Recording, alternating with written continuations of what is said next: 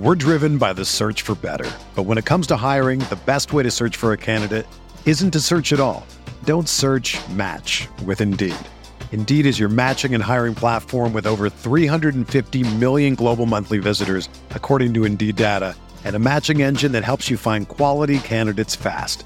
Ditch the busy work. Use Indeed for scheduling, screening, and messaging so you can connect with candidates faster. Leveraging over 140 million qualifications and preferences every day, Indeed's matching engine is constantly learning from your preferences, so the more you use Indeed, the better it gets. Join more than 3.5 million businesses worldwide that use Indeed to hire great talent fast. And listeners of this show will get a $75 sponsored job credit to get your jobs more visibility at Indeed.com slash BlueWire. Just go to Indeed.com slash BlueWire right now and support our show by saying that you heard about Indeed on this podcast. That's Indeed.com slash BlueWire. Terms and conditions apply. Need to hire? You need Indeed. Welcome to the RotoWire Fantasy Baseball Podcast, where we are going to break down a little TGFBI, a little Tout Wars, and most importantly, we're going to hit mid-tier hitters, hitters 100 through 200 in ADP. You're listening to the RotoWire Fantasy Bot Fantasy Baseball Podcast, brought to you WynnBET, starting right now.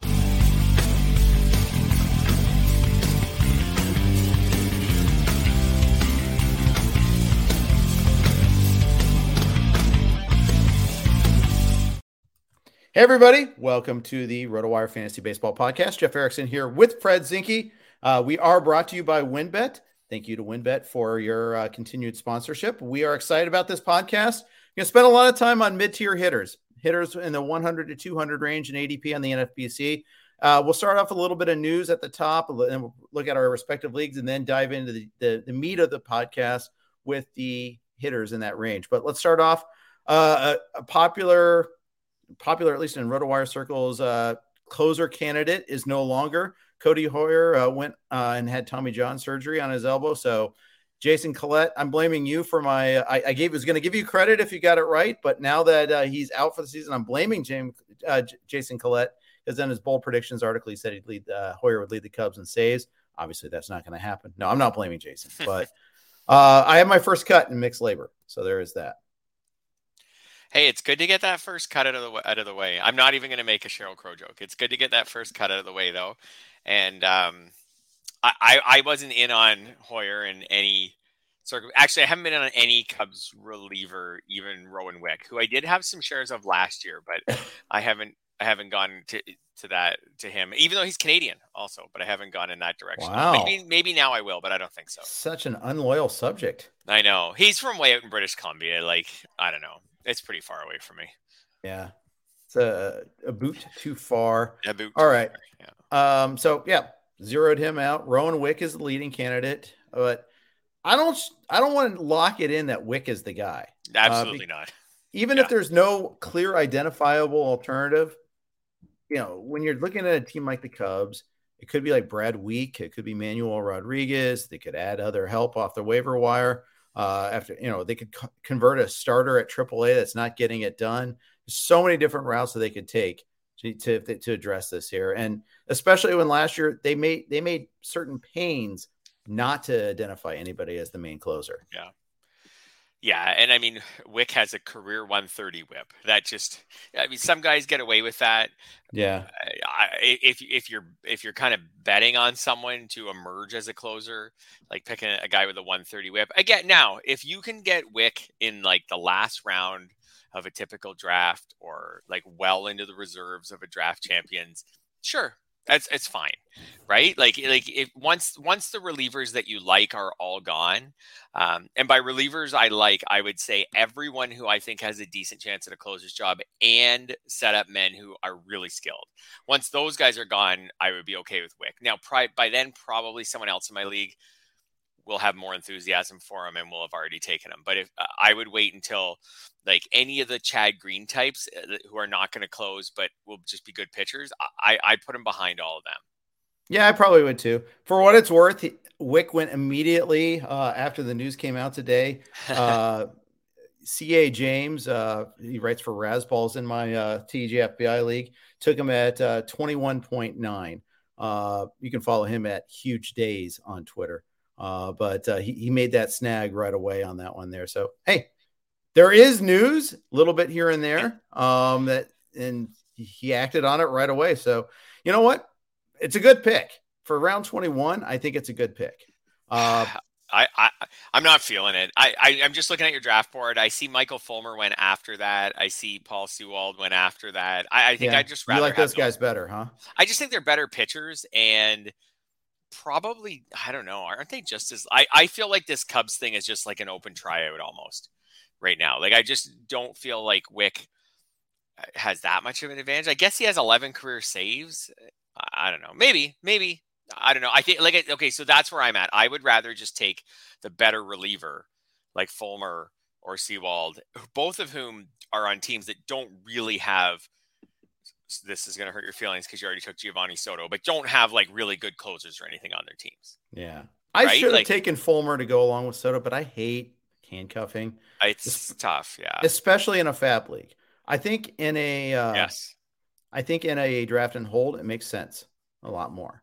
Uh, also, wh- the expensive handcuffs are hard, and Fulmer at like you would have had to take him around twenty one, right? And like that's uh, kind of makes to me like you're still getting good players without you know without t- tipping your whole team like you that you took Eric Lauer in that round and then Lane Thomas in the next round like those are valuable to me those are valuable draft commodities like round 29 sure but I uh, to get a handcuff and just hold them till the end of spring training.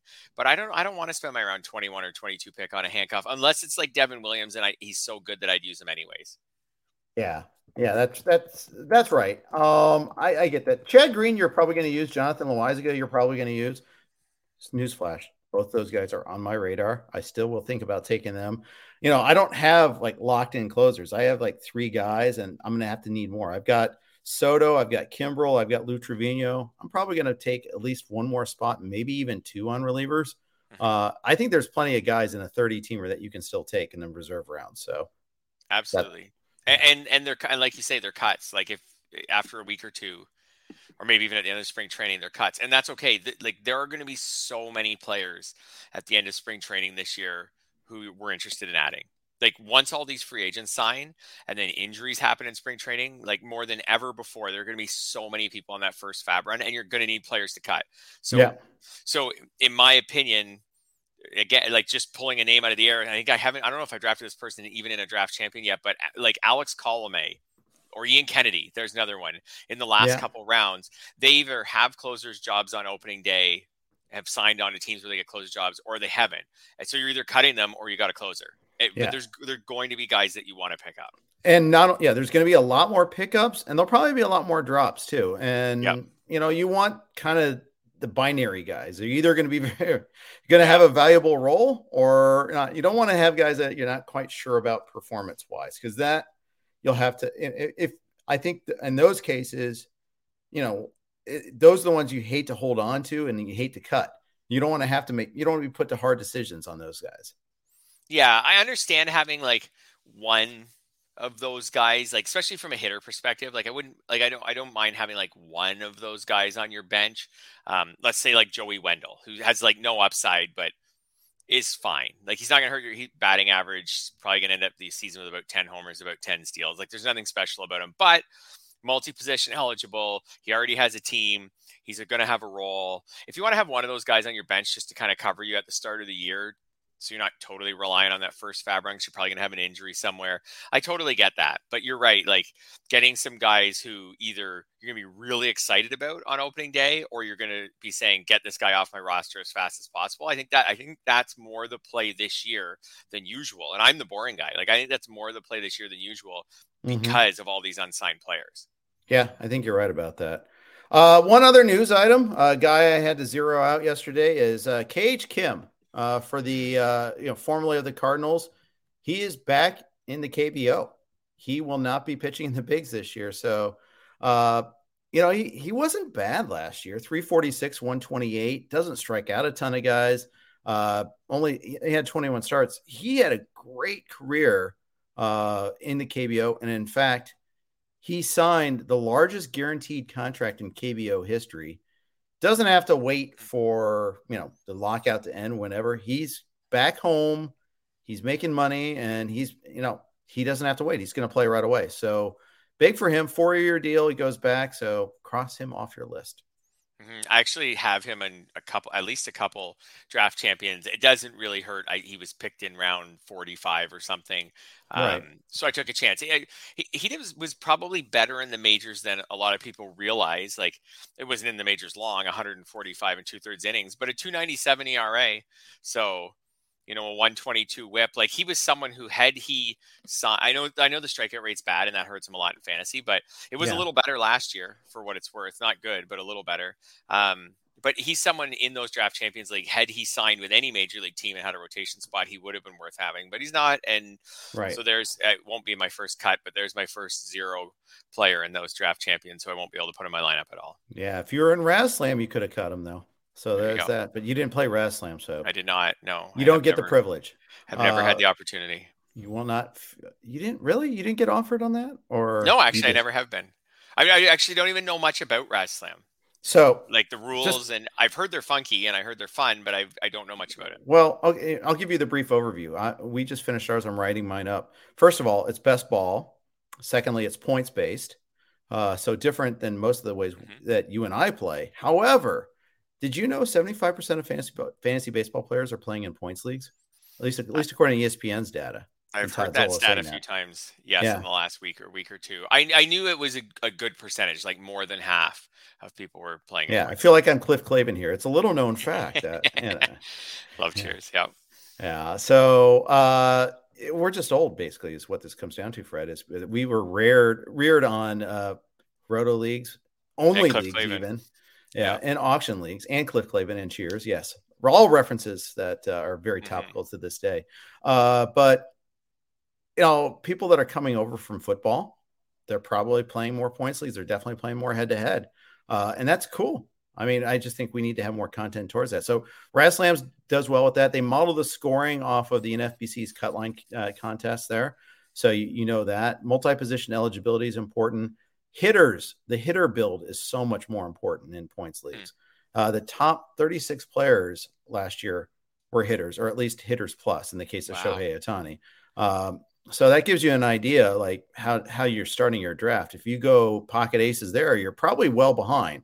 Uh, and the other thing is it devalues UT guys, obviously, uh, and and increases the value of the multi position guys because then you know they can you can slide a guy in here and there. Uh, so you, you see like DJ LeMahieu's got a little extra value in that league as an example. Josh Rojas, where he goes second, third, and outfield. That's really nice because you get through the three positions plus corner and middle. Uh, and so that's basically five slots that you can that the algo can put them in. The you know the AI can put them into. Yep. That's pretty nice. Oh, it sounds like a fun formula. I'm not actually not. I don't play in a lot of baseball points leagues, but I'm not against them. And I I've thought about that might be my mission next year or, yeah. or dip during this lockout, depending on how long.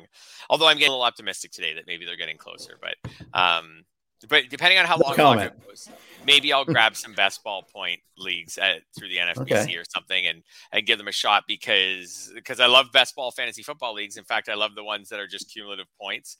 Um, yeah, I think I I think I would totally enjoy them. I just have never really gotten into them because just like you said, world we we started with Roto, we stick with Roto. All the industry stuff is Roto. All the main event type stuff is Roto. Um, but I, I think points leagues, yeah, are totally just as much fun. I don't yeah. love the I don't love the playoffs type thing. I'd rather I think I'd almost rather be in one that's a little more cumulative, but whatever. Yeah it's fine. I, I, I don't mind it in fantasy football. I guess I still don't love that aspect of it. I like how in a roto league, like kind of the best team wins. I don't love yeah. that fantasy football when the guy who finishes, especially depending on how your playoffs are set up, but a guy finishes like fifth and then wins the league, um, like fifth during the season and gets hot for a couple weeks and wins the league. I don't really love that, but but I get it. It's fun. Yeah, I, there is something to be said about crushing your rival. Um, yeah. Yes. But at the the flip side is that uh, yeah, if you if you draw the bad bad week, it's tough.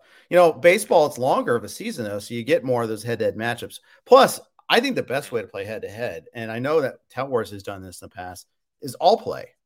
So you're right. going head to head against everyone, but you've got 11 games or nine games in a week. If you have a 10 team league, you got nine, you know, or in a 12 team league, you got 11 games. So a little bit different.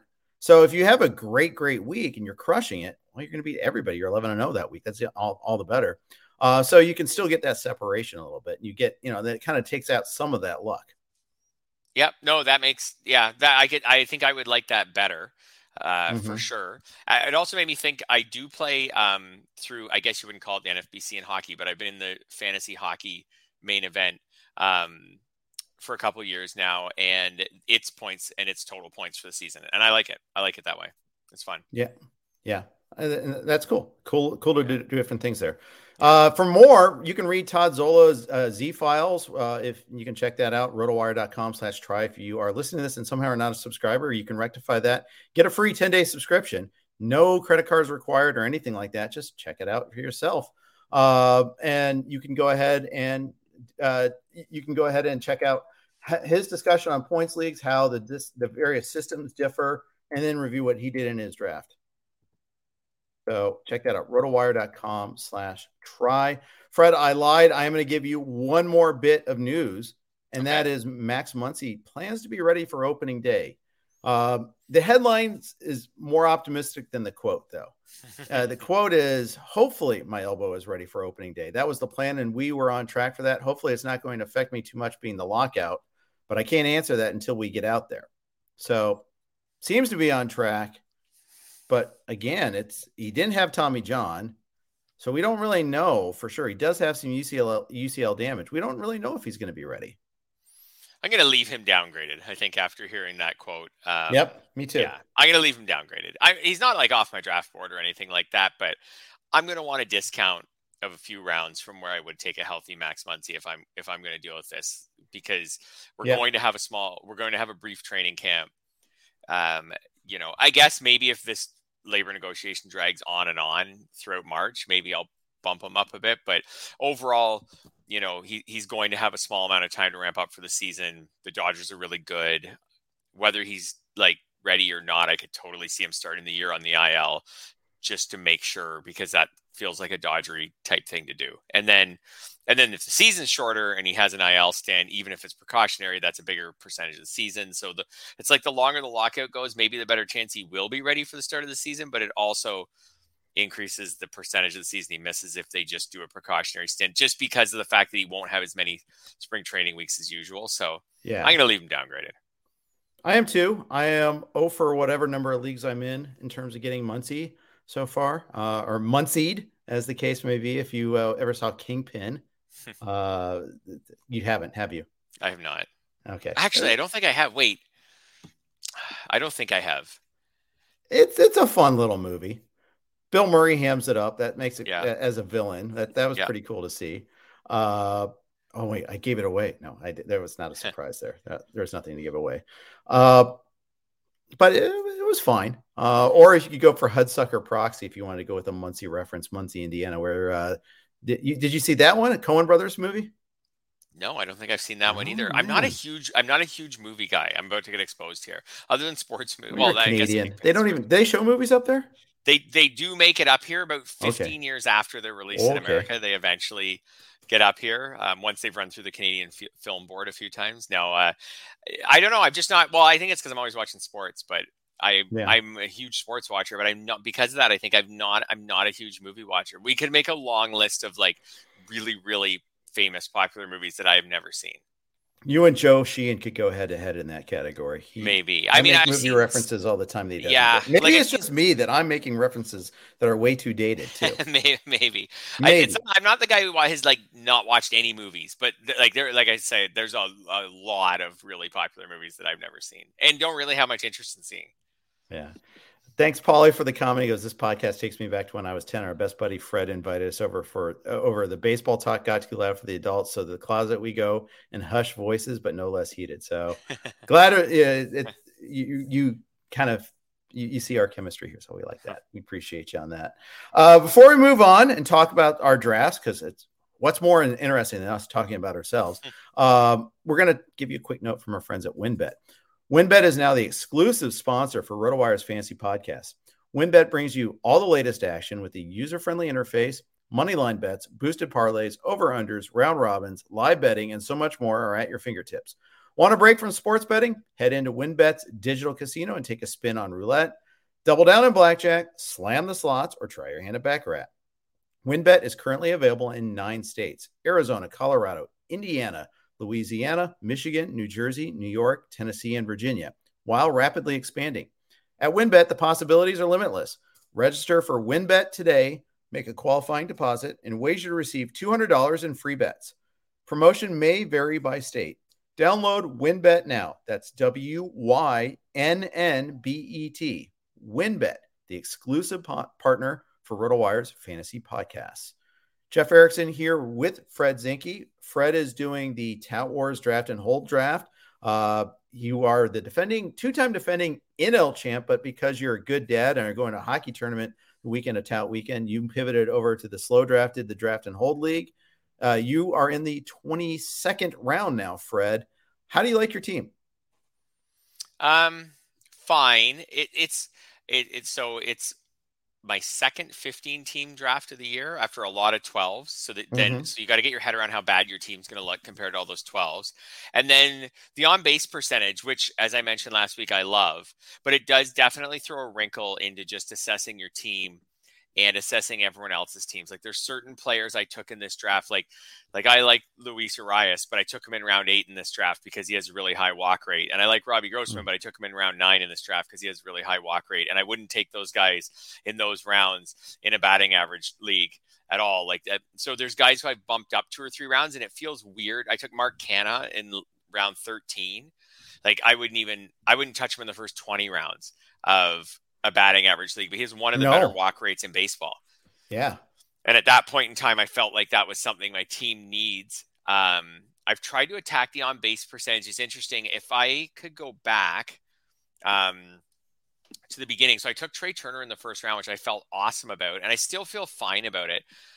Uh, there were times during the draft where I passed up speed because I already had plenty of steals um, because I started with Turner and Story, and then in the first as my first two hitters, and then I had I did pick up some other steals with Grossman and chipped away with some other guys, and so I actually passed up on base stealers who are at the top of my queue because I kind of needed other things more. If I had okay. just it's it's um if I could do it again, I might have taken Vladimir Guerrero in the first round instead of Turner and just banked like a 400 ish OBP guy yeah, but, but but this is what I said that I love about the Tout Wars and the OBP drafts compared to the NFBC is there is no there's no great playbook for it. Like there's no cheat sheet, there's no ADP. When the draft right. started, I was kind of guessing, you know, what my league mates were going to do as far as to what degree they were going to chase speed, to what degree they were going to chase on base percentage.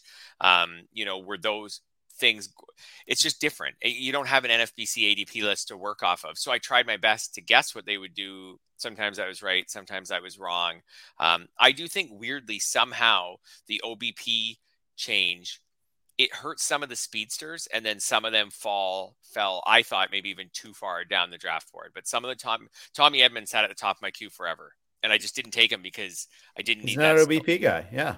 Yeah, but I like had I started with Vlad, I would have been all over Tommy Edman where he was taken because right. I felt like he was a huge value. But when you have Trea Turner and Trevor Story you know, and Robbie Grossman, like it just it doesn't make sense. And and I didn't have that OBP anchor, like that 390 type OBP, 400 OBP type guy. So I was like, I'm not going to get involved in him when I already have my fair share of steals. But yeah, I was surprised. Akil Baddoo is another one. He lasted much longer, way, way, way longer than he is in NFBC, and he's not that bad of a walker. Um, he lasted forever. And there's another guy who could get you 15 to 20 steals. So it's interesting. You can't go back into your draft over again. You always have every draft. You have things that you maybe wish you had done a little differently. Like I like the oh, team, definitely. but I like the team, but there's definitely things that I would have done differently. And I, but I, I said that last week. I loved going into this having no real blueprint for how people would handle an OBP league. Remind me uh, about that doing things differently uh, concept when we start talking about my TGFBI team because I, I, I, can I share that. Uh, it's funny, James Anderson, uh, you know, James and Clay, or uh, no, I'm sorry. Uh, well, yeah, it was uh, James and Clay last Wednesday, you know, because Tout started uh, last Tuesday. James mm-hmm.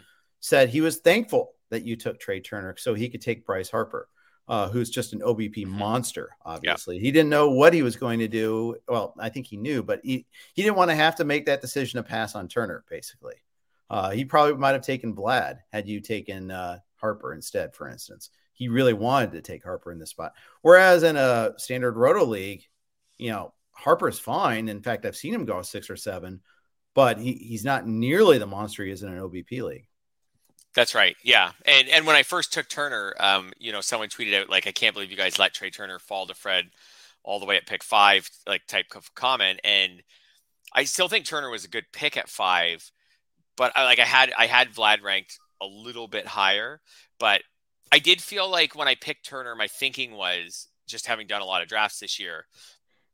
If you get shut out on steals, there's really no way to massage that like later on in your yeah. draft it, it, I felt like with the OBP that I could manage it throughout my draft, and I did. Like I, like I passed up on Tommy Edman, um, you know, and and took someone in that area. I can't remember who it was, but I like for example, I kind of I got Anthony Rizzo in the middle rounds. I got I got Canha in the middle rounds. I made sure I didn't get a catcher.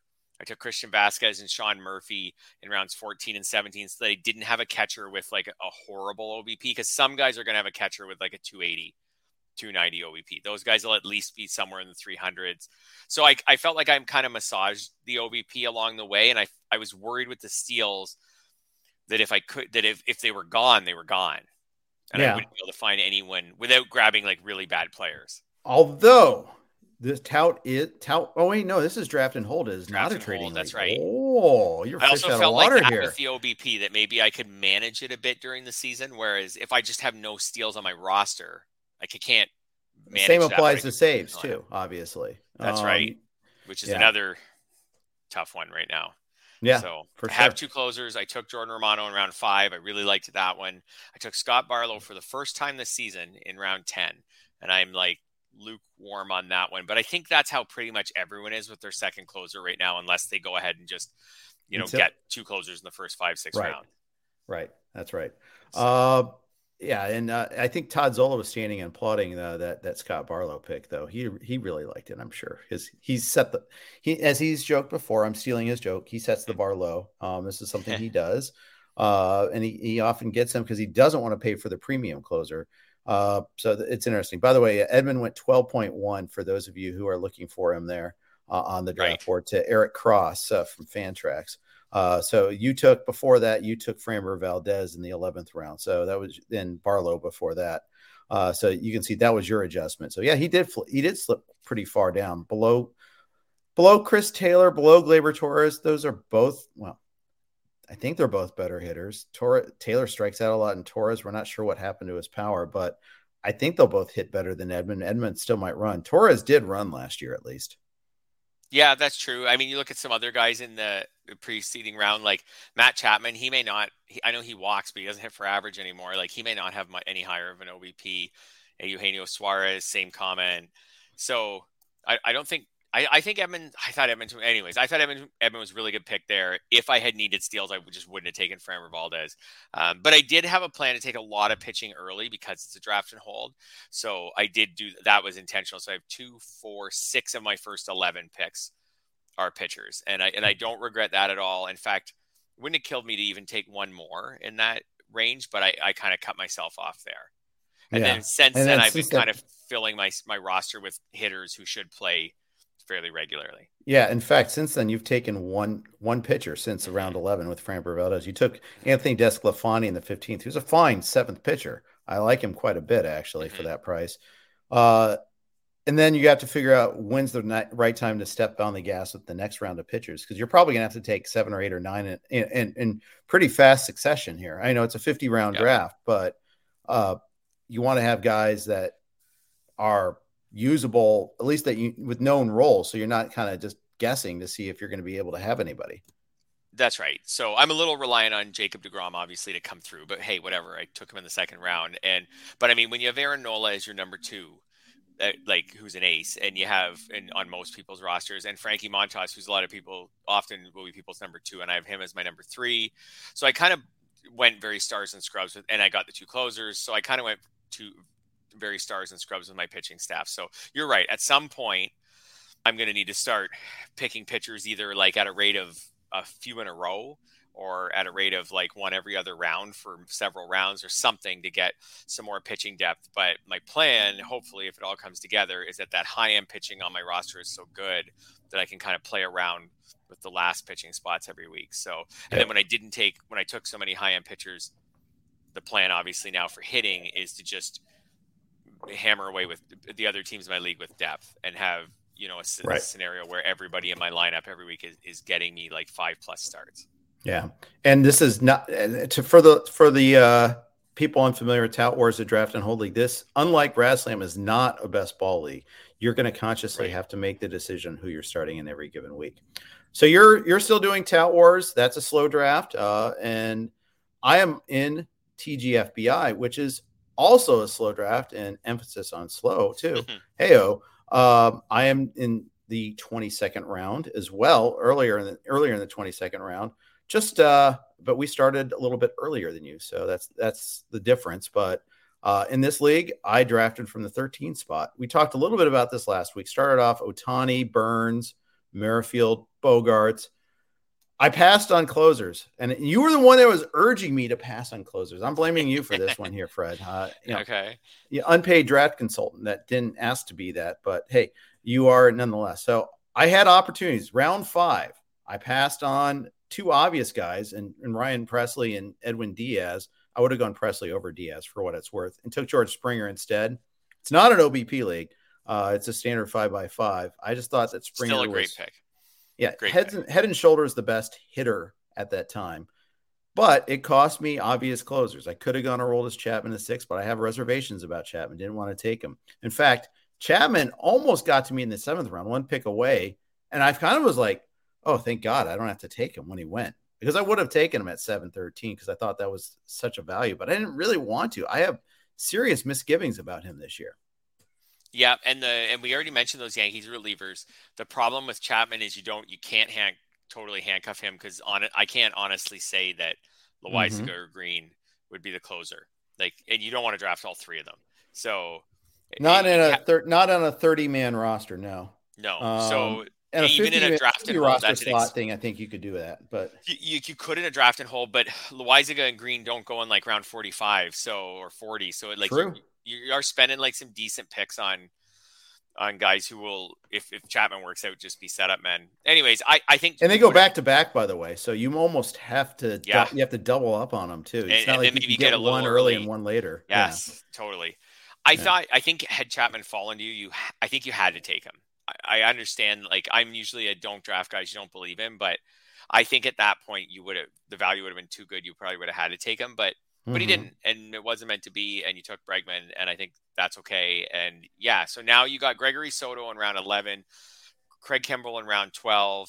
So you're kind of crossing your, but you're like a lot of us, like with a lot and Lou Trivino later too. Don't and, forget right. smoking Lou Trivino. Um, and I know, think that could be good too. So between round those 17 three, that, yeah, you know, your hope. I mean, maybe you strike gold and all three of them are closers, but you're hoping two out of the three are closers right? Yep. So, and maybe you end up dropping one and ends up being a waste of a mid round pick, but whatever. If two of them are closers, you're fine. We, I think we most people feel like Soto will get first shot in Detroit and Trivino will get first shot in Oakland, and most people think Kimbrel will get traded. So I think you've got a chance there. Yeah, I think I do too. Yeah. Um, and I, I will invest in a couple more, I, probably two more slots on relievers, like the two Yankees that we that were discussed. Clay is all about Team Loaisiga. Uh, if you look at a Statcast uh, page, it's it's nuts. It's it's super strong. Um, I think there's some Seattle guys I like, uh, notably Steckenrider still out there. Mm-hmm. Uh, you know, it, we just saw Sewald go. I think Giles is still available. I have to double check on that. Looks like I was it. a little dis- I was a little disappointed. I lost out on Jake McGee. I thought he might slip a little bit longer because I like him better than Doval, but uh, eh, it, so it goes. To, you know, the team the team that has Doval got McGee, which is really smart because. I think those are the only two really in San Francisco, and they're going to be a good team. Yep, I think that yeah, doubling up on them as long as you don't have to pay too much. Oh, I see them right here. Yeah, so Jake McGee was around twenty. So and Doval either, went late. Doval went round fourteen. That's 14, That's really good. So yeah. you know, I mean, you just cross your fingers that either one of them emerges as the closer, or that they both pitch so well that they share saves, but you you're okay having them both in your lineup because they're both pitching like really really well, and yep. you know, and you'll take it. But I mean, ideally, one of them emerges as the closer. The other guy maybe you hold for a little while just to be safe and then eventually cut. I think that's yeah, around 14, around 20 for like you said, a team that should be a good team. I think that's I think that's fine. Yeah, I think so too. Mm-hmm. Uh, so we'll see. And I got some other guys in there that I liked. Uh, you know, I I got Christian Vázquez in the 15th. I like him for a bounce mm-hmm. back. Plus, you're not getting a zero in stolen bases most likely, which is a, a sneaky little thing too. Yep, absolutely. I, I think he uh, he's someone who I have on many teams this year. I don't think he's going to be amazing. Um, like I think his 2019 numbers are a bit of an outlier, but if he could just get back to hitting like 11 or 12 home runs, and then you throw in a half a dozen steals, like that's that's good. And he doesn't hurt you in batting average. And some years he kind of might help you, but even if he could be a 250 hitter, and Boston's always given him a pretty heavy workload, so yeah, hopefully he plays well enough that he can keep that heavy workload. I think that's definitely a I've taken him, yeah, somewhere in that round 15 range. I think several times. Is that your first catcher? It is, right? Second, second. Oh, that is your I, second, right? Grandal, yes. Grandal. Right. So I'm done. So and good. so subsequent to me taking Vázquez, I see a gray sticker go up. I'm pretty happy because I'm done. Right. I'm not going to take a third catcher. Yes, and it, it's not a draft and hold league, so there's no need for me to take a waste a roster spot on a third catcher. I think. Mm-hmm. Uh, so now you know that that is i mean typically i am waiting to get that second catcher so it's a little different for me mm-hmm. but i think i kind of like it uh want to highlight one other guy and that's eric lauer i just got him in the uh, 21st round quietly he's becoming a source of strikeouts a little bit 20 mm-hmm. almost 24% k percentage last year and he closed stronger than he started you know it's not great it's not like he's he's gonna be a, a just a you know a pure strikeout guy but I, I, you know, this is a draft of an organization as much as it is the player too. That's right. And if he, it, that's right. So, and if Lauer, so there's an interesting scenario here. So as long as he keeps that K percentage, so last year he was basically a strikeout per inning, 117 and 118 and two thirds. If he keeps that strikeout rate, if everything goes well for you, he continues to pitch really well, like he did last year, like be or be very successful, like he was last year, 114 whip, and his strikeout rate stays around a, a strikeout inning. That's awesome. Mm-hmm. If his whip goes up a bit, it means he's facing a few more batters. The strikeout, as long as the strikeout rate on the percentage side stays the same, you know, maybe you get a guy who strikes out a decent amount more batters than innings that he pitches because he faces a few more batters. So there's a couple ways this could go as long as he doesn't really bottom out. I think it's a fine pick. You took him one round after Andrew Heaney. That is definitely a pick based on the organization. Oh yeah, and, and it's a strikeout, strikeout, upside yes, too, and the strikeout yeah. upside. That's right. Yeah, that, that was the, that was the goal in that one there. Um, the potential for Heaney is really high. We'll know pretty quickly probably whether the Dodgers have found something or not, but the potential is certainly. He's also Heaney's never been a bad whip guy. He just gives up a ton of home runs and right and has a high ERA. He's never been a terrible whip guy. His career is 126. That's manageable. Mm-hmm. Um, yeah, there's a lot of potential there. And I love your t- round 22 Lane Thomas. I think that's really, I think that's a good fit for Lane Thomas. I'm not like totally sold on him that he's definitely going to be awesome, but I think there's that Nats Which is why he's a round 22 guy, Absolutely. though. But, and yes. he's batting lead off, or at least did bat lead off yes. for the Nats last year. I was debating between he and Rafael Ortega for that pick. I like, I think I like Lane Thomas. I do too. I, I did um, too. Obviously, we did. did. Um, yeah, I don't know. Lane Thomas, he can hit a homer. He can steal a base. Um, he, I don't think he maybe is a guy who should end up in a platoon, but he probably won't because I don't think the Nats. I'm kind of down on the Nats this year, just as from a lineup perspective. Like I just don't think that they're going to be good enough to right. uh, like to have that kind of a depth roster. So maybe he's the, the the downside of Lane Thomas is last year he hit one, even though he was kind of effective last year, he hit 178 against righties. So like yeah. you can't have a leadoff hitter if he hits 178 this year against righties. Like he can't be the leadoff hitter in the line against righties. Correct. Why should he be in the line? His career against righties is 183. So again, not a huge career, but that that's the downside. He's got to be able to be passable against righties to stay at the top of the lineup or at least in the lineup against them. But I think there's some, again, like with where you're talking in the draft, there's some good potential there. I mean, his time with the Nats, 45 games, he hit 270, 853 OPS, seven homers, four steals. Like I think I think it's a really interesting pick. Yeah, I think so too. Yeah. Um, and I took him, like I said, over Ortega, and I took him over Abraham Toro, who of course went immediately after that, in the next pick. So, oh, I want to ask you about one more before we leave your team because okay. I know you like talking about your team and everyone likes hearing about it. But I think of this course, is good right? stuff. Some of these players. Talk to me about Luke Voit because he's someone who I have zero shares in, but I'm interested in. So, where do you see the pathway here for Luke Voit? Is that that the Yankees don't add anyone and he's their first baseman? Pretty much, yeah. Yeah. Uh, or like if they trade for Matt or Olson, they, Voit's yes. probably going back.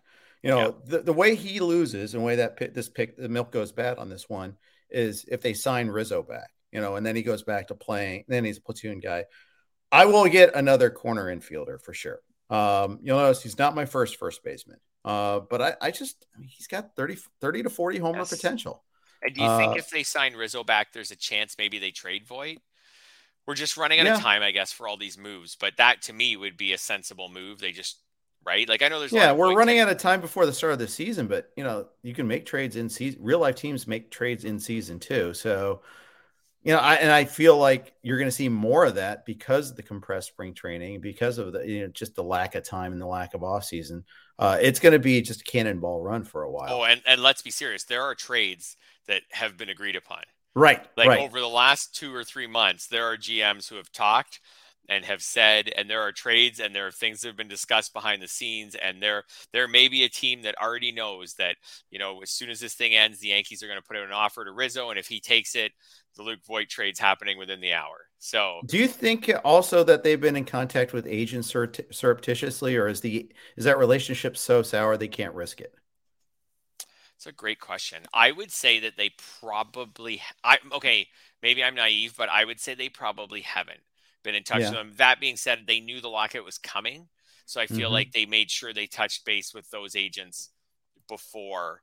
Like I'm sure a lot of business was done like informally right before the lockout, maybe where t- maybe a team like the Yankees touches base with Rizzo's agent and says, you know, we're interested.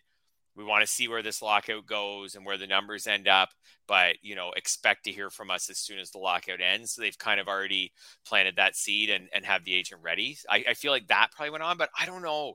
I, I agree. I think the, the relationship's so bad right now. I don't think many front offices would be comfortable talking to free agents. Right. And all it takes is one leak to really yes. diminish that. And for that matter, there's jealousy between different agents. So, like, one will get upset that another one's not being talked to. So, yeah, you're probably right. Probably that's not happening. Yeah. So, yeah. It's just worth, yeah. And I'm wondering if trainers and, and medical people are talking to injured players on their respective teams because that's crazy if they're not. But I could see, I think that is probably, I would, I would guess that that's happening. Yeah just trades. I mean, trades absolutely are happening because that helps both sides. I mean, it helps. You know, it's management with his with management. That's just management talking to management. Hey, when this yep. thing's over, right? would you be interested in this? Right. That's easy for them to do. Yeah. Exactly. Or if we can sign this guy, I think some of them could even be contingent, right? Like, yeah, you know, when the when this is over, we're going to try to get a shortstop. If we can get a shortstop, we'd like to flip you this guy. You know, are you interested? What would you give me back? Okay, we'll talk about this you know, as soon as the lockout ends. Let's just end this lockout. We can make all these moves. It'll be so fun for a few days right away. Absolutely. Yeah. I am watching. I, I have got a side eye on Twitter every once in a while, waiting to see if they they've come to a deal. I I promised. I if it's breaking news and it's bad, I'm not going to announce it on the podcast. You'll find out soon enough. But if it's good, of course I'm going to break it here Absolutely. on the live stream. But yeah. uh, anyhow, we're 40 minutes in. We still haven't had mid range hitters. We're going to take Let's care of some business real quick. Uh, this will take about two minutes, and then we'll just finish off with mid range hitters. Uh, first, want to hear from our friends at Thrive. Experience a new way to play daily fantasy sports on Thrive Fantasy. Thrive Fantasy is an exciting player prop fantasy contest. With Thrive Fantasy, you can eliminate the countless hours of research and focus on only the top tier athletes that have the biggest impact on the game. Sign up for Thrive Fantasy today and receive a free six month RotoWire subscription. Here's how you claim your free RotoWire subscription. One, Visit rotowire.com slash thrive. Two, deposit a minimum of $10 and receive a 100% deposit bonus of up to $100. Three, play in your first paid contest and receive a free six month RotoWire subscription. Thanks to our friends at Thrive. We also had a new sponsorship this week. We want to uh, welcome the folks from BettorEdge. Do you think your betting skills are good enough to win you tickets to the Final Four? It's time to put your money where your mouth is. BettorEdge is giving away a trip for two to the Final Four in New Orleans. All you have to do is join their contest at bettoredge.com slash final four. That's B E T T O R edge.com slash final four. BettorEdge believes sports betting with no fees should be the norm. And odds are it's legal in your state. Check it out and enter their March Madness contest for a chance to win a trip to the Final Four. Head on over to bettoredge.com slash final four. Once again, that's B-E-T-T-O-R edge.com slash final four. Terms and conditions do apply. Finally, as always, we are on the Blue Wire network of podcasts. So we're going to share a note from our friends from the Blue Wire network. We're driven by the search for better. But when it comes to hiring, the best way to search for a candidate isn't to search at all. Don't search match with Indeed. Indeed is your matching and hiring platform with over 350 million global monthly visitors, according to Indeed data, and a matching engine that helps you find quality candidates fast. Ditch the busy work. Use Indeed for scheduling, screening, and messaging so you can connect with candidates faster. Leveraging over 140 million qualifications and preferences every day, Indeed's matching engine is constantly learning from your preferences, so the more you use Indeed, the better it gets. Join more than 3.5 million businesses worldwide that use Indeed to hire great talent fast. And listeners of this show will get a $75 sponsored job credit to get your jobs more visibility at Indeed.com slash BlueWire. Just go to Indeed.com slash BlueWire right now and support our show by saying that you heard about Indeed on this podcast. That's Indeed.com slash BlueWire. Terms and conditions apply. Need to hire? You need Indeed.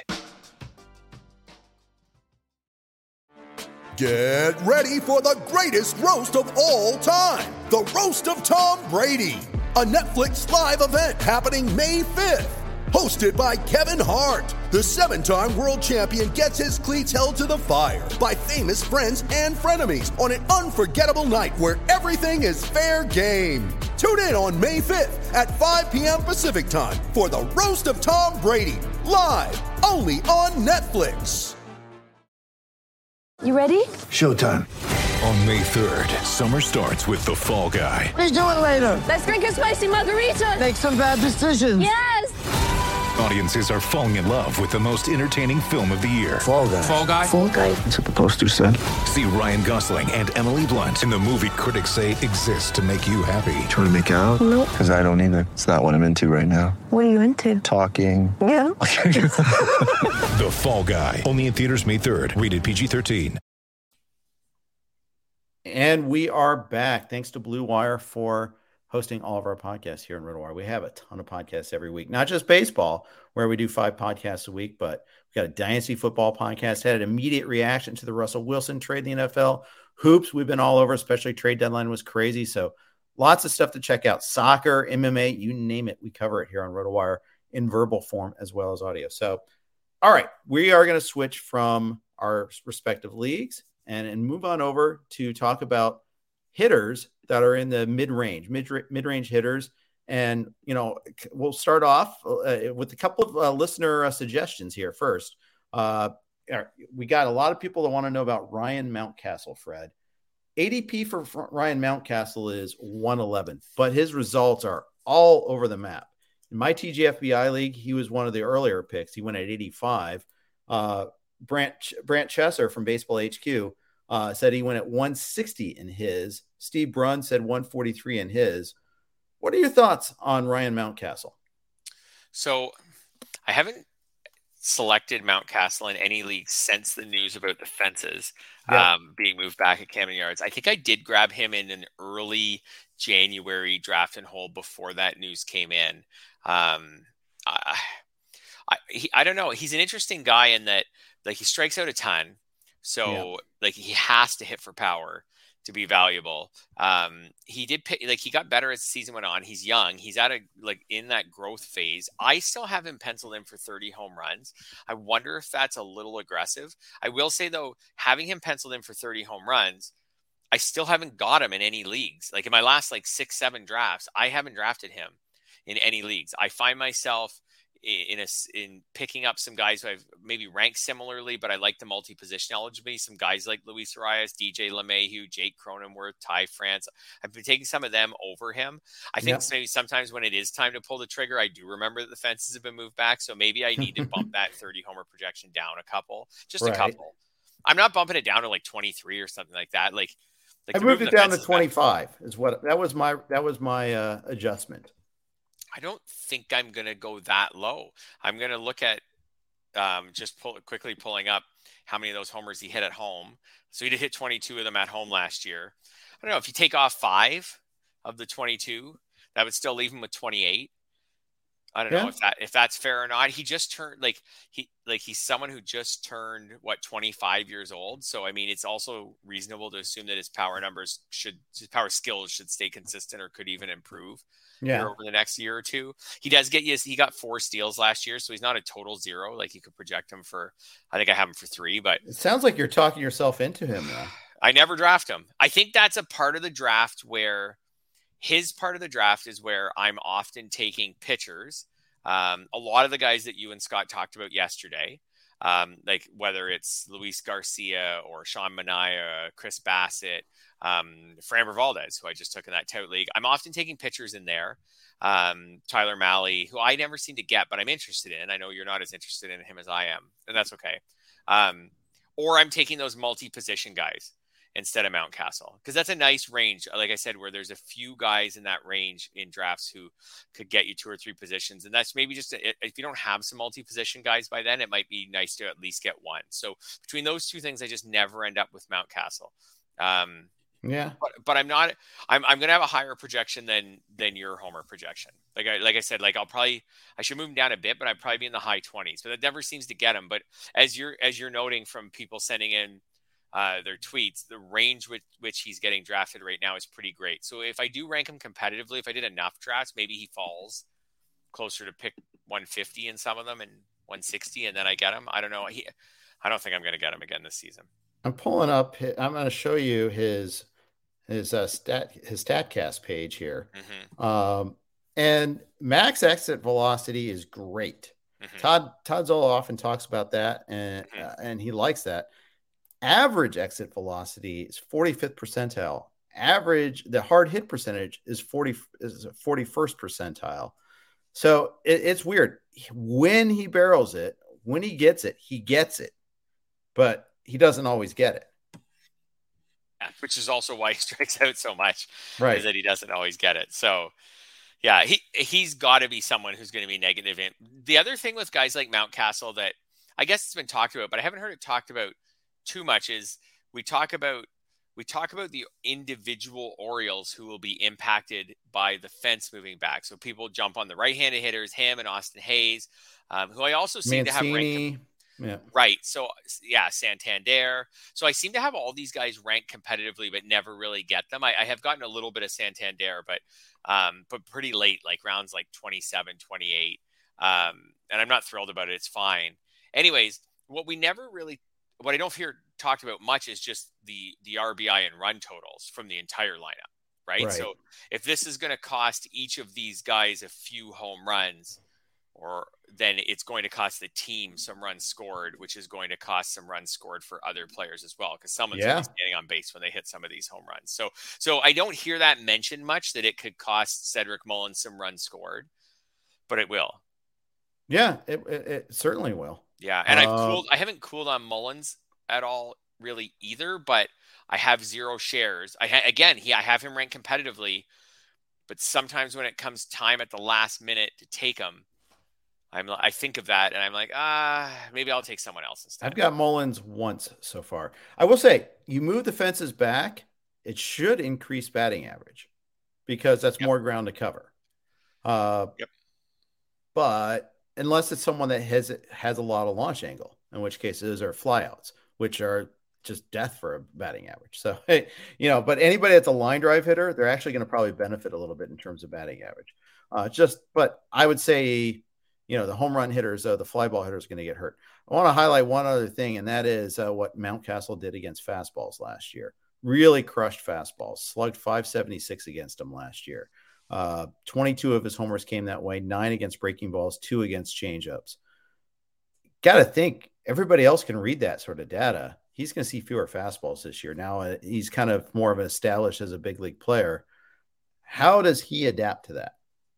Yeah, and this is that phase in his career, right, where Mhm. you know he's got one full season under his belt, and like I said, he I mentioned briefly, he got kind of got better as as last year went on. I can't say that he like totally like got better, but his second half OPS, like like when I go when I go, go month to month, like his September OPS wasn't really high, but his second half OPS is 100 points higher than his first half.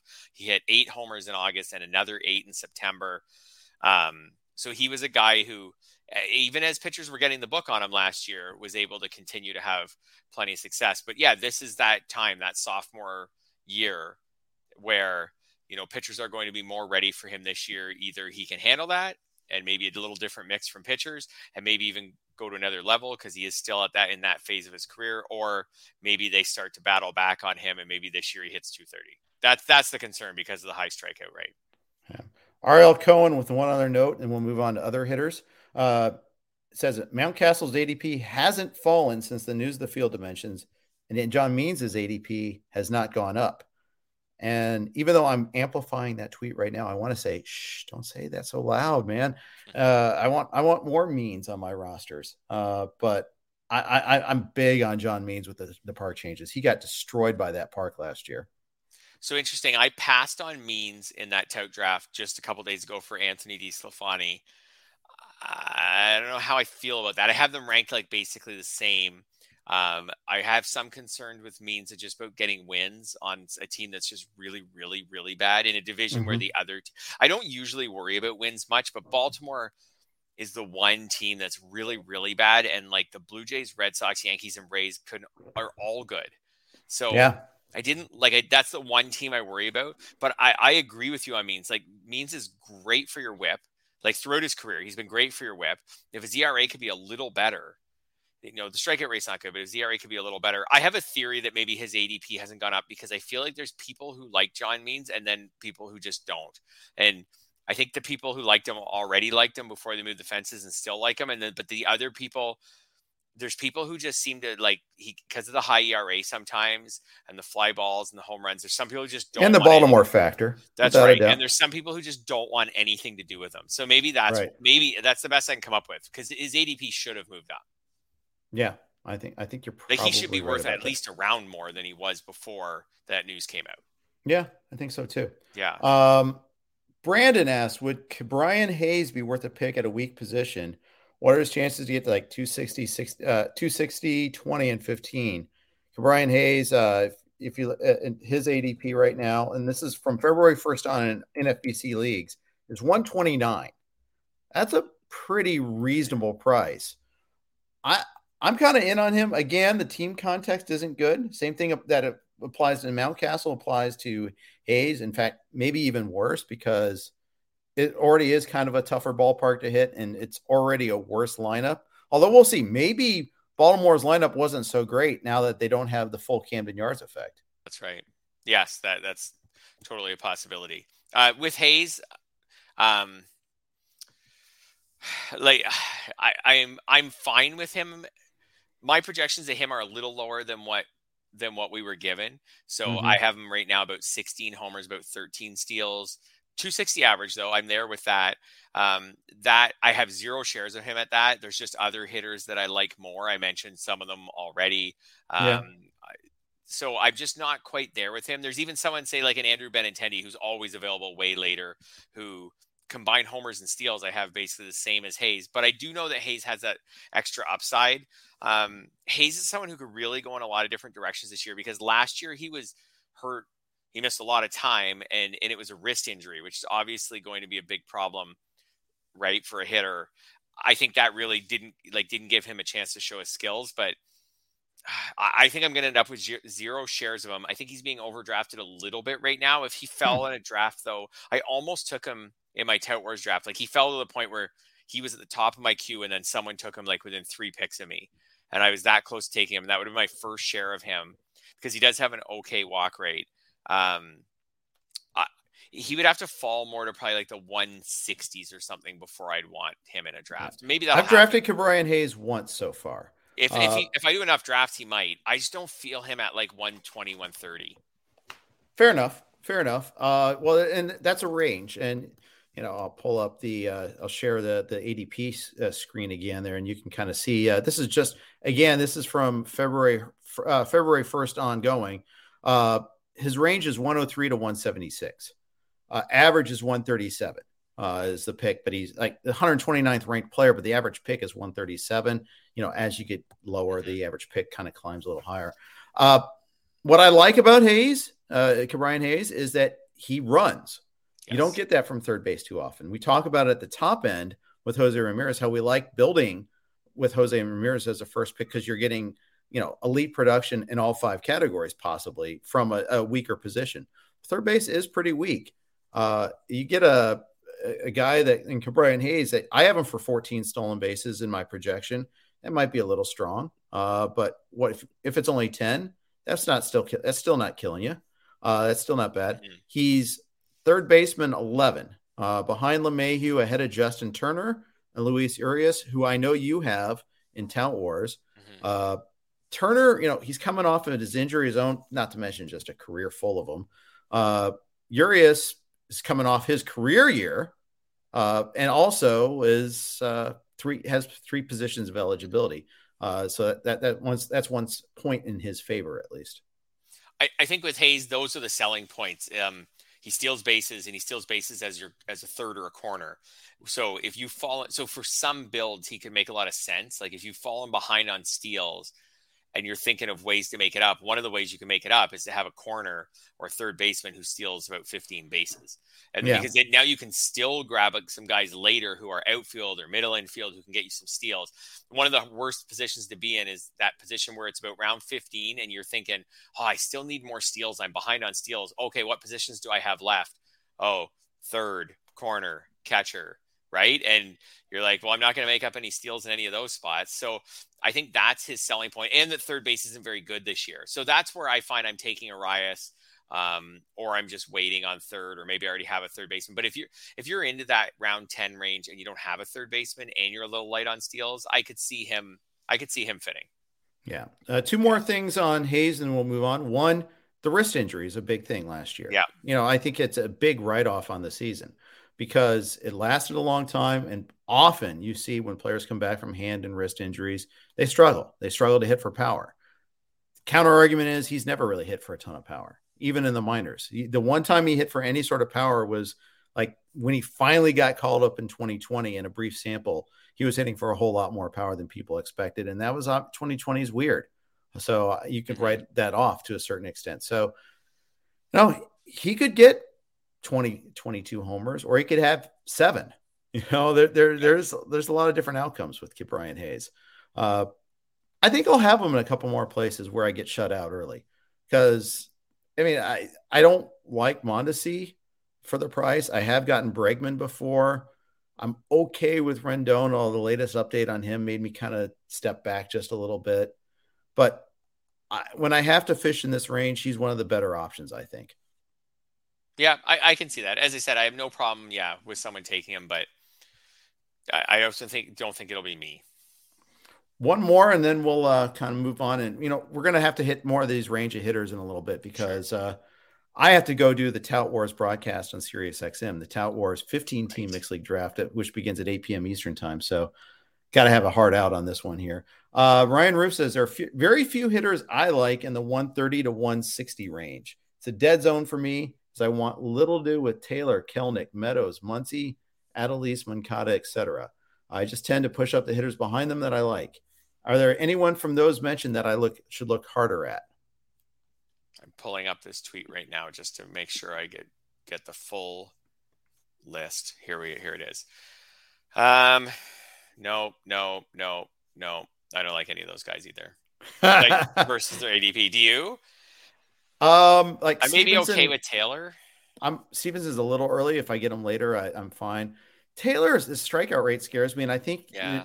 you know the, the thing about him is w- w- about Chris Taylor is yeah he he's probably locked into one position more likely this year, but he already kind of maxed out on playing time. I think you and I even talked about that before. Yeah.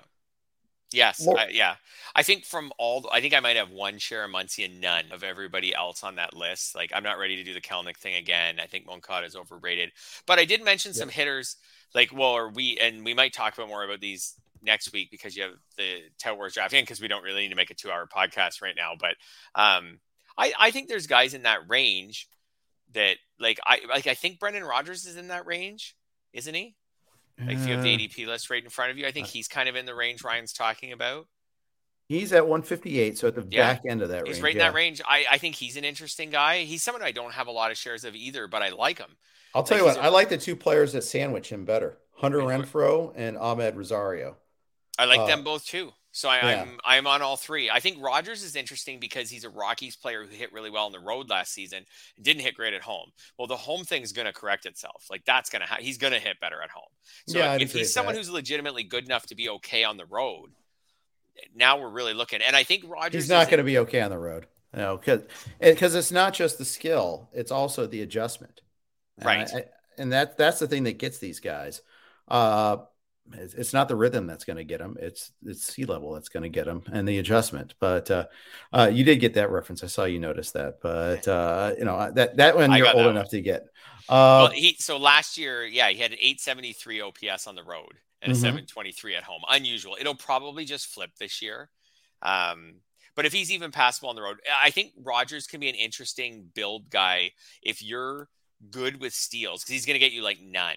So if you're, and that's a middle infielder, that's tough. But if you're good with steals, but maybe needing some batting average, I think he's a fit. Um, Rosario is the exact opposite, not exact opposite because his average can be okay. But if you need steals and a shortstop, I think he's a nice fit. I think if you need power, I, I like Renfroe in Milwaukee. I think that's a good fit. So I think Yeah. there are options there. Yeah, just not the ones that Ryan mentioned. Right, right. So, so pass on all those, Ryan, and think. Yeah, think about. I have other guys. one league with Meadows that was mixed labor that you and I did together, and I got Yep. him after that range. I got him at like round tw- eleven or twelve. So, Yeah. and bottom, it's it's close. Luis had Alex- Alex is- Verdugo. What's his ADP on on your list there? he's right in him? there. He's at one fifty five. So, Yeah. I just did a thing on AL East guys that I'm not getting, and I don't think I think one fifty five is still early for Verdugo. My thing with him is, I think he's a rich man's Michael Brantley. I think he doesn't give you a whole lot of power, or you know, he gives you a little bit more speed than Brantley. But the reason you're getting him is to try to get batting average and maybe counting stats. But I think he often hits. He doesn't even get the category juice. He doesn't get the RBIs, for instance, that Brantley will get. I could be wrong about that instinct, I, but my point is, I you're paying like twice the cost that you're paying for Brantley too. You're paying. You know, I, I want someone that either runs more or hits for more power for 155. Yeah, so I feel like with Verdugo, so he's someone who, again, should still have his best season somewhere to come. Like he turns Okay. 26 during this season, and and injuries have interrupted him a bit. Although he did play 53 games in the strike shortened season and then 146 last year, so I guess I shouldn't say that totally. Um, if this is all there is to Verdugo, like he's just like a 290, 300 hitter. Yeah, like you said, who's going to get you about five steals and a dozen homers. That is not great right in the pick 150s. He's a really, really reliable guy. I like the Brantley, not peak Michael Brantley, but almost like current or recent Michael Brantley comparison. Uh, maybe not, maybe better than current, but not Mhm. about the same as what, like Michael Brantley a year or two ago. Um, Right. There's not much. He's a really high floor play. If you need some batting average at this point in the draft, and maybe you want to get more outfielders, he's a really high floor play. He's in a good lineup the cumulative runs and RBI should be solid. The batting average will be helpful. But you're right. Like to have him justify that pick, 155, like we've got to see the home runs go up at least Agreed. to 17 to 19, something like that, at least. Yeah. Right. So uh, he's not going to steal more bases. We're not, I don't, I don't think, I don't think we're ever going to be like, hey, Verdugo stole a dozen bases last He's year. He's not getting would- younger. He's getting older. yeah, so, I would yeah. be surprised if he stole if he stole a bunch of bases. So Yeah. we need to see closer to 20 home runs. With that, then I would be interested. Yeah. We're going to close with a question from Mark Carr. He goes, Y'all mentioned Moncada. Any thoughts on him for Dynasty? Uh, he thinks he's ranked too high because of age and potential. Uh, what do you? What are your th- your cumulative thoughts on Yoan Moncada? Except you got to accumulate those thoughts in a minute. I 100% agree. He is ranked too high in dynasty and in, uh, you know, one year leagues. Um, I'm just not. Maybe it's still coming. He's, I don't know. He, he's what turning 27 early in the season. Maybe it's still coming, but he had the one great year where he had a really high BABIP, 406. That is ridiculous. That Mhm. 406 BABIP. Other than that, in his career, he's pretty much consistently a low average guy. He hasn't had an 800 OPS in any other season. He doesn't steal many bases. I've said a lot of negative things about him. I, maybe he's a nice guy. I don't You're know. a hater. I- in fantasy, I He am- used to eat like crap. I mean, I that's liked actually I true. liked Moncada when he was like a prospect. I was excited about his steals potential. Remember Yeah. how many bases he stole in the Oh, minors? yeah, I Tons. do remember. I thought this was going to be a guy who would be a consistent 30 steal guy in the majors. His career high is 12. So Oh yeah, Red Sox fans remember because he was like the big, yes. you know, big Three investment. steals last year. Like if you had told me when he was coming up, getting close to the majors, that in his whatever age 26 season last year, his age 26 season, he was going to get three steals and play 144 games. They get three steals. Well, zero attempts in 2020 and 52 games Yeah. too. Now he had COVID that year, and he said he didn't have the same energy. Maybe he's a long hauler, regardless. I mean, he's Yeah. nine, 2019 sticks out like a sore thumb. It is the outlier at the big league level. And that, Everything and else that- has been it- OPS in the 700s, you know, yeah, and was and, and it's so easily explained with the 406 BABIP. Like, Yep. like that's and the reason. happy fun ball too. By That's the way, right. That's right. So that's why he hit 315. You take that BABIP and normalize it. You know, he's hitting more like he did last year, 263, and not even that was a 350 BABIP. Although he's shown that he can be a bit of a high BABIP guy, but yeah, you know, but he- again, like you talk about like Alex Verdugo, like Yoan Moncada, you're getting the same similar homers and steals to Verdugo, and then but you're, instead of getting the 290 average, you're getting the 260 average. yep, I so think that's right. I'm not interested in him at all. Any parting thoughts before we sign off for today? I am going to get off this and I'm going to have a quick dinner and then I'm going to get this Tout Wars mixed draft fired up. I'm going to listen to it and I'm going to compare it to the one that I'm working on right now. Maybe I'll get some good ideas in the late rounds. All right, and you'll hear me blabbing on that one too. Although I take, I'm also doing a podcast uh, tonight too. So from the sixty six to seven hour, I will instead, uh, I will be uh, on on, a, on the uh, on the Wire podcast, uh, which is Okay. part of the Pitcher List group there. So I'm looking forward to that. Uh, but you can tune in. Uh, you can hear uh, myself and Glenn Colton. Uh, Kyle Elfrink and Jim Bowden will be on that po- uh, the Sirius XM bod, uh, broadcast of the Tout Wars draft. So thanks everybody for listening. Thank you to uh, all your good questions. I love the responses we get. Of course, thanks to WynnBET for your sponsorship. We got uh, tomorrow. We've got Clay and James. On Thursday, I've got Lenny Melnick and Andrew Lamont joining me, and then Friday got Clay and Todd. Thanks again for listening. Have a great day.